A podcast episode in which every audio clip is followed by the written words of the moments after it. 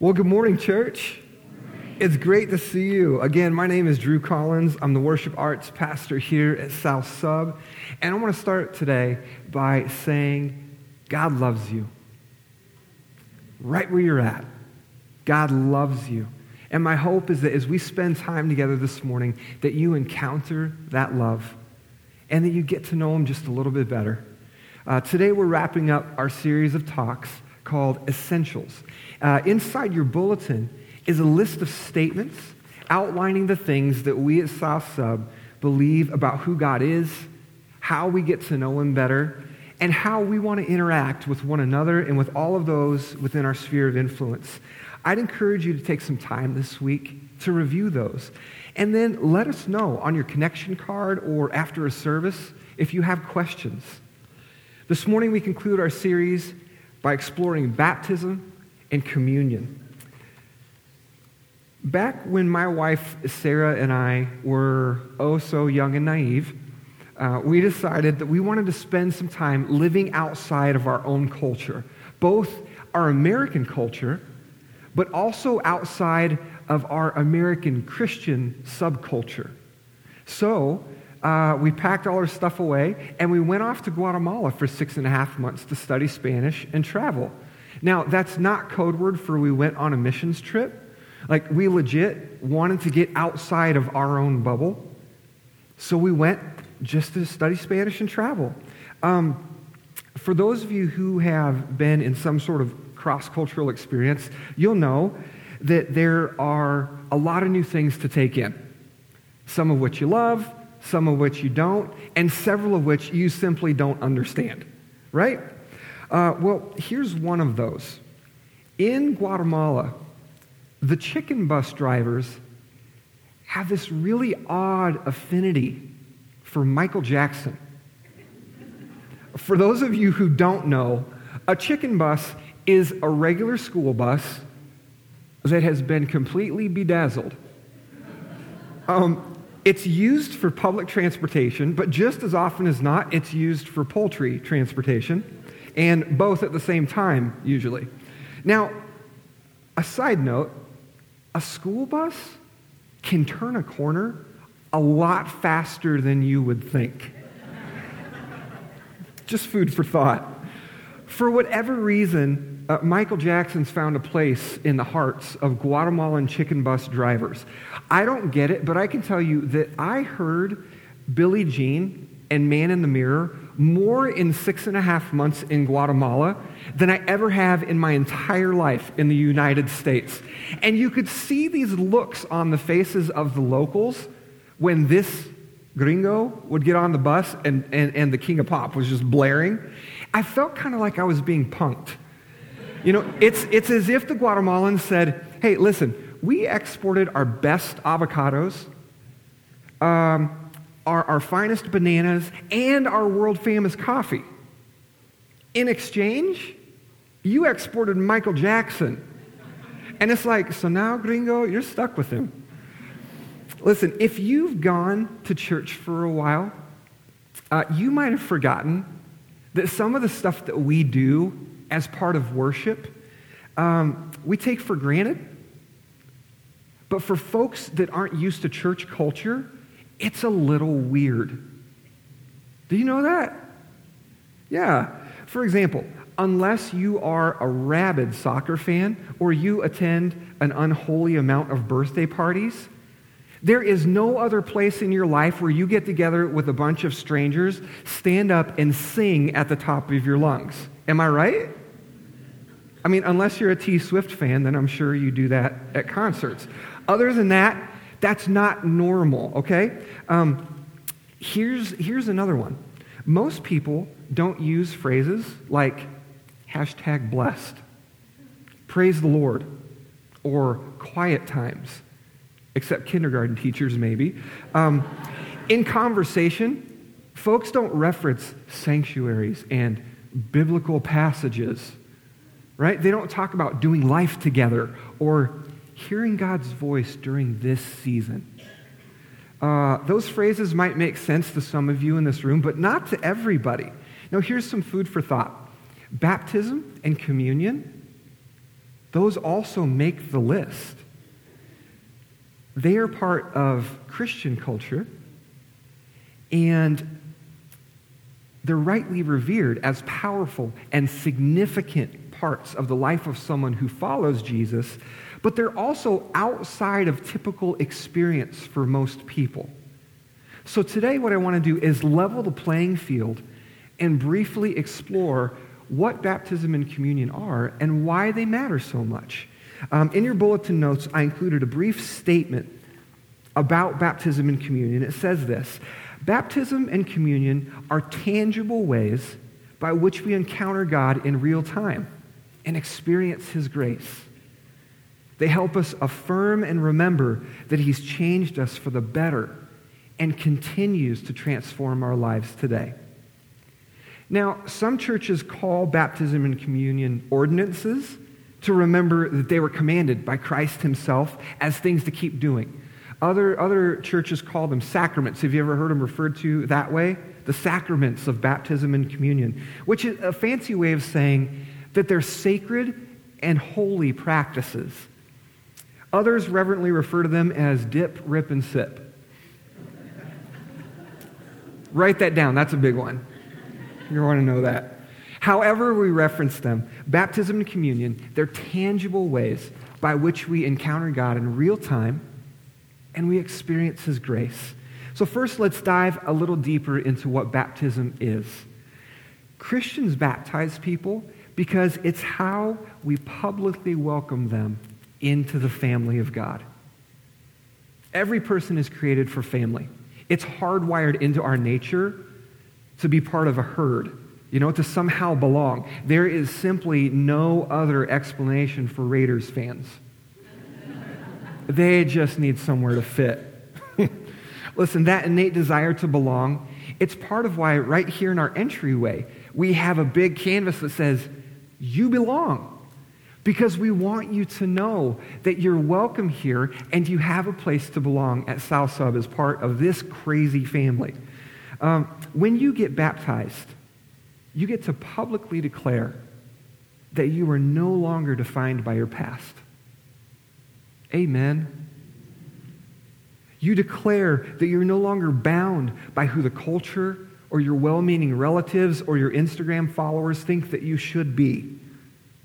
At your baptism, you also take a stand against every work of evil in the world. And you declare that as someone who's received the family name of Christ, that you will be one who brings light and life and hope into the world.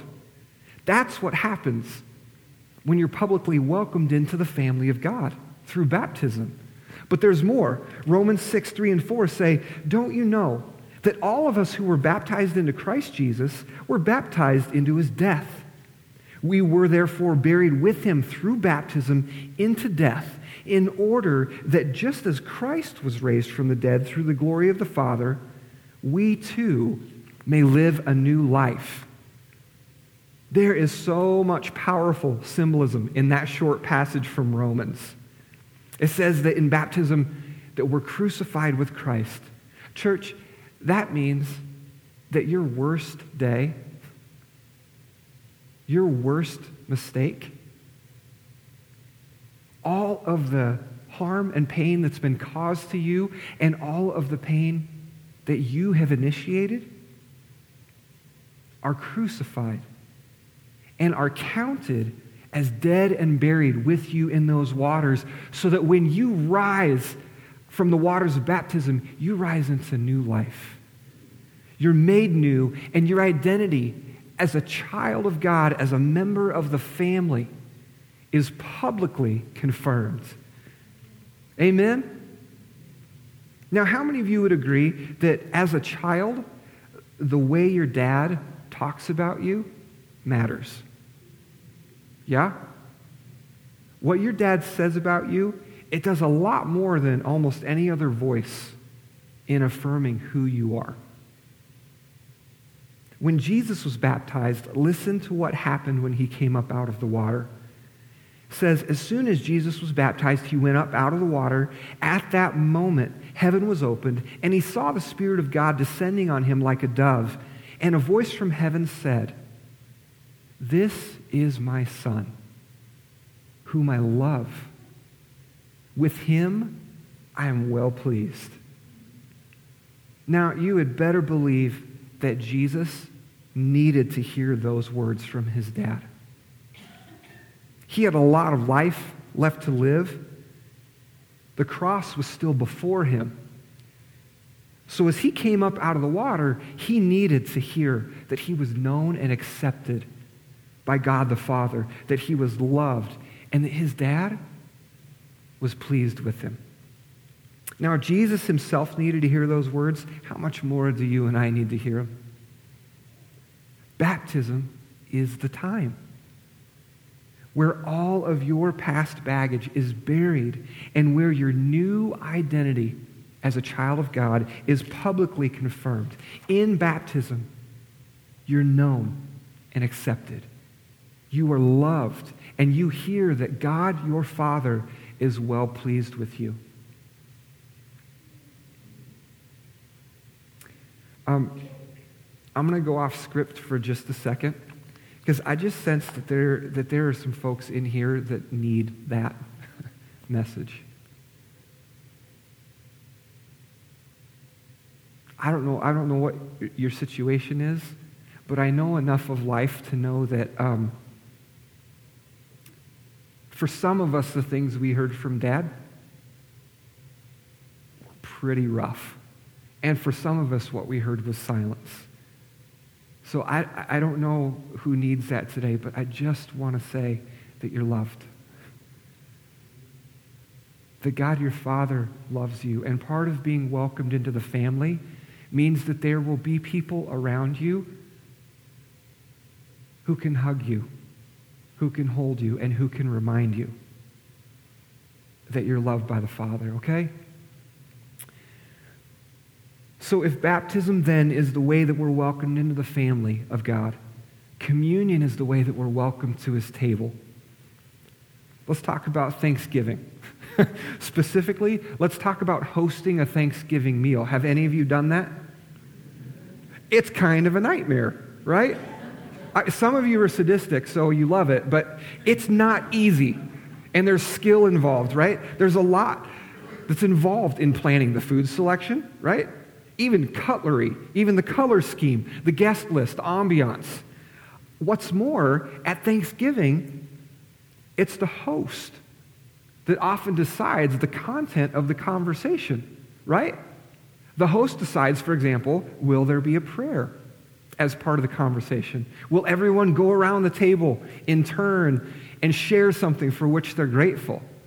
And um, the host also decides what boundaries are placed on said conversation because family, right?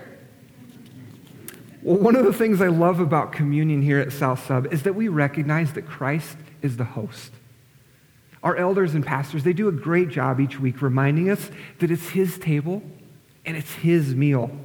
That's why you'll sometimes hear one of them call communion the Lord's Supper. Now, because Jesus is hosting the meal, He decides the content of the conversation. We see it described in St. Paul's first letter to some fellow Christians in the city of Corinth, where he writes, For I received from the Lord what I passed on to you. Now, do you see how Paul even, he's deferring to Christ as the host of the meal. Do you see that? He says, I received from the Lord what I'm passing on to you. The Lord Jesus, on the night he was betrayed, took bread, and when he'd given thanks, he broke it and said, This is my body, which is for you. Do this in remembrance of me. In the same way, after supper, he took the cup, saying, this cup is the new covenant in my blood. Do this whenever you drink it in remembrance of me.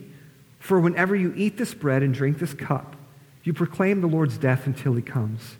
So Jesus, at the host of the meal, look, he even decides the food that's served and the content of the conversations. Now, along those lines, how many of us, and I want to see, I want to see a show of hands here, how many of us had all of our junk together when we were first introduced to Jesus.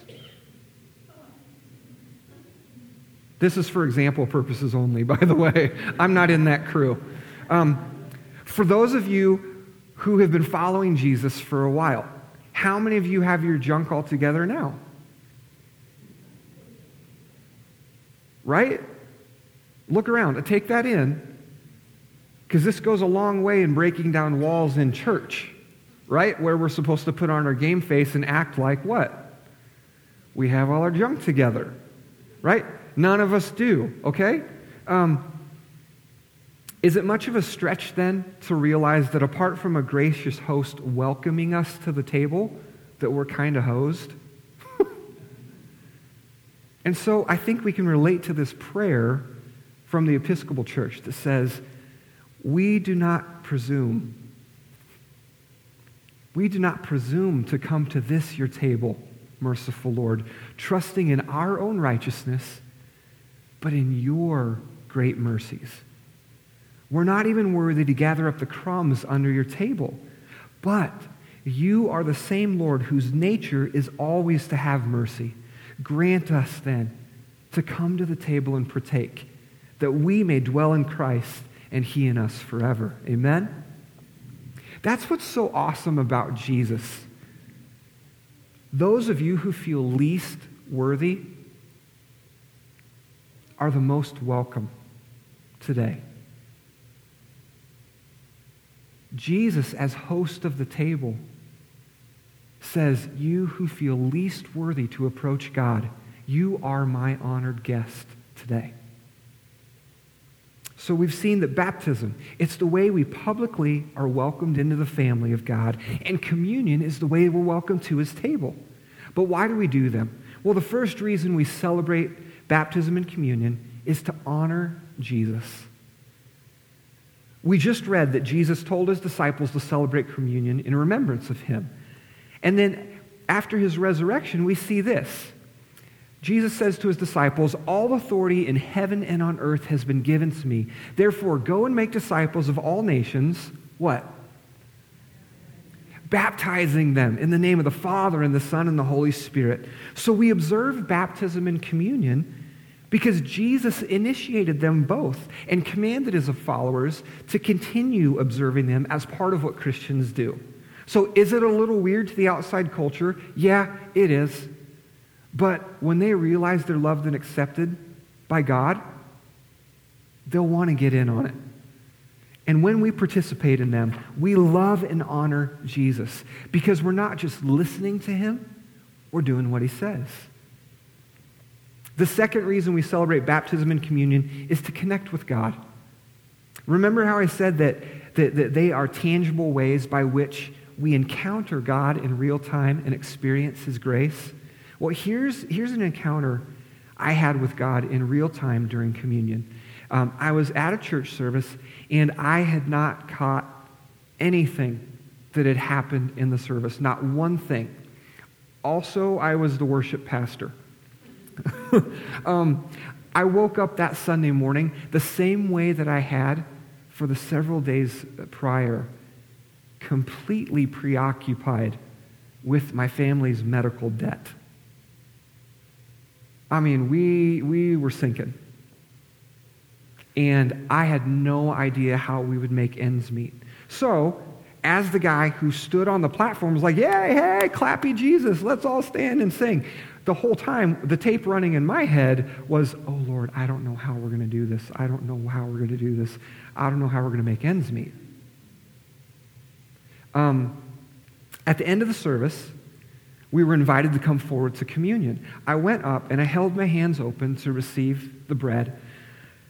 And the priest placed the bread in my hand, and he wasn't like giving me a, hey, I've been reading your mail this week look. He just very casually and very, very, very uh, uh, typically just said, hey, the body of Christ broken for you because he is your provision.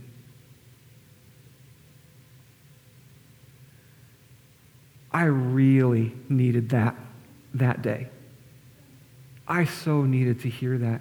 And as I held the bread, I realized that I was encountering God in real time that there was something special happening at the table that day for me. We also connect with God through the actual stuff of baptism and communion. Part of their power is that they make use of material things, like normal, everyday things water, bread, wine. Well, at least wine's normal and everyday in my house. I don't know about yours. Um, it might seem like a small thing, but using objects that we can see and taste and touch as means of communicating God's presence and grace has huge implications for us. It means that he cares about redeeming our physical bodies and not just our souls. It means that he cares about today and not just eternity. Right, church? Like, salvation is great because we're going to see Jesus one day, but it loses a little bit of its potency if it doesn't make a difference at all right now. Would you agree with that? Like, salvation needs to be for today in normal life, not just for someday.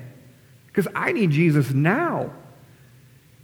And the stuff reminds us, the everyday normal stuff reminds us that God's interested in that. It, it, means that He cares about redeeming our morning routines, our commutes, our workplaces, our family dynamics, our Verizon bills, our sex lives, our neighborhood barbecues. He's not just concerned about what happens in church for an hour every week. He cares about the whole week and everything that happens within that week. And if God delights to use everyday normal things to express his love for us, it means that he also delights to work in and through our everyday normal lives to transform us and the world around us. So write this down baptism and communion, kind of a big deal. That's very theologically astute, isn't it? And we celebrate them as ways to connect with God. Lastly, we observe baptism and communion to remember who God is and what He's done. Last show of hands for the day. How many of us are forgetful people? Yeah, and the rest of you are liars. Humans are forgetful creatures. We forget little things like car keys and the glasses that we place on our heads while we look for them. Um, we also forget bigger things like anniversaries and birthdays and the names of our kids. Um, or when we get home from the grocery store, triumphantly celebrating that we did not forget the sour cream only to realize we forgot every other item on the grocery list, right? We are forgetful people. In the book of Joshua, chapters 3 and 4, when the people of Israel crossed over the Jordan River on dry ground, listen to what happened. Joshua called together the 12 men he'd appointed from the Israelites, one from each tribe, and said to them, Go over before the ark of the Lord your God into the middle of the Jordan each of you is to take up a stone on his shoulder. Let me pause right there. What size is a stone that you have to carry on your shoulder? Right? it's not like a little pocket rocket, right? If you're carrying it on your shoulder, it's a big stone. He told 12 guys to do this. Take up a stone on your shoulder according to the number of the tribes of the Israelites to serve as a sign among you. In the future, when your children ask, What do these stones mean? Tell them that the flow of the Jordan was cut off before the ark of the covenant of the Lord. When it crossed the Jordan, the waters were cut off. These stones are to be a memorial to the people of Israel forever. God wanted his people to remember that he did something miraculous on their behalf. Baptism is like those memorial stones. It's an event that serves as a signpost in our lives to help us remember what God's done so that when we forget who we are and when we forget whose we are, we can look back at our baptism and remember. Baptism is a one time event that helps us remember, but communion is a recurring event that helps us remember. We've read this morning that Jesus, in instituting communion, said to his disciples, Do this. If you need a cheat sheet, it's that big piece of wood right there. Do this in remembrance of me. Now, there's a part of the Anglican communion service where the priest retells in broad strokes, the story of salvation. You know, God created all things. He created us uh, when, when we were lost in sin. He saved us. All these kind of things. And then he ends with Jesus' own words from the Last Supper. That whole section of the service is called the anamnesis. Anamnesis. It's a Latin word, and it's the same root word that we get amnesia from. So here's the fun thing anamnesis is the opposite of amnesia. It literally means the unforgetting or the undoing of amnesia. So when the whole story of salvation is recounted before you come to the table, it's saying, I want to help you get rid of this amnesia. That's, that's good for folks like me. And I'm so glad that at South Sub we celebrate communion every week because it doesn't take me more than 20 minutes to walk out of this place and forget who I am and whose I am. I develop spiritual amnesia every week. So to me, it's such a benefit to come to the table and have that amnesia undone by Jesus. So, we celebrate baptism and communion to honor Jesus, to connect with God, and to remember who God is and what he's done. Aren't baptism and communion great? Aren't they awesome? They're so powerful and beautiful. I mean, so meaningful in their symbolism. And you know, they're also awesome because they use real stuff. They're tangible. It's like, it's like the Denver Children's Museum, except less sticky. They're tangible ways by which we encounter God in real time and experience His grace. Now, let me ask you wouldn't it be amazing to see every member of your own family encounter God's presence in real time and experience His grace through the everyday stuff. Grandparents, what would it be like to receive communion surrounded by all of your kids and grandkids? And, church, in your heart of hearts, don't you even want that for your belligerent coworker, Ned, and your horrible neighbor, Alice? Wouldn't it honestly have a positive effect on them to realize that they're known and accepted and loved? Because don't we want to hear that? That God is pleased with us? Don't we all want to be welcomed into the family and to the table? Well, we've got some opportunities to do that. We have baptisms scheduled for Sunday, August 26th. That's about a month from now. So if you or someone that you know hasn't been baptized and you want to find out more, we'd love to talk with you. If you haven't turned it in already, you can check a box that says, I want to find out more about baptism on your connection card, and we'll follow up with you this week. But we can also connect with God at his table today. Again, those of you who feel most unworthy this morning, you are the most welcome. You are our honored guests, and you are Jesus' honored guests. If you have questions about who Jesus is, if you have questions about baptism or communion, or about any of the essentials, there are going to be men and women who are leaders in the church up front after the service who would love to answer your questions, talk with you, pray with you for whatever needs you have. But remember, God loves you and you're welcome here. As we prepare now for communion, I'm going to invite the, the band and uh, Pastor Michael to lead us in our response this morning. Amen.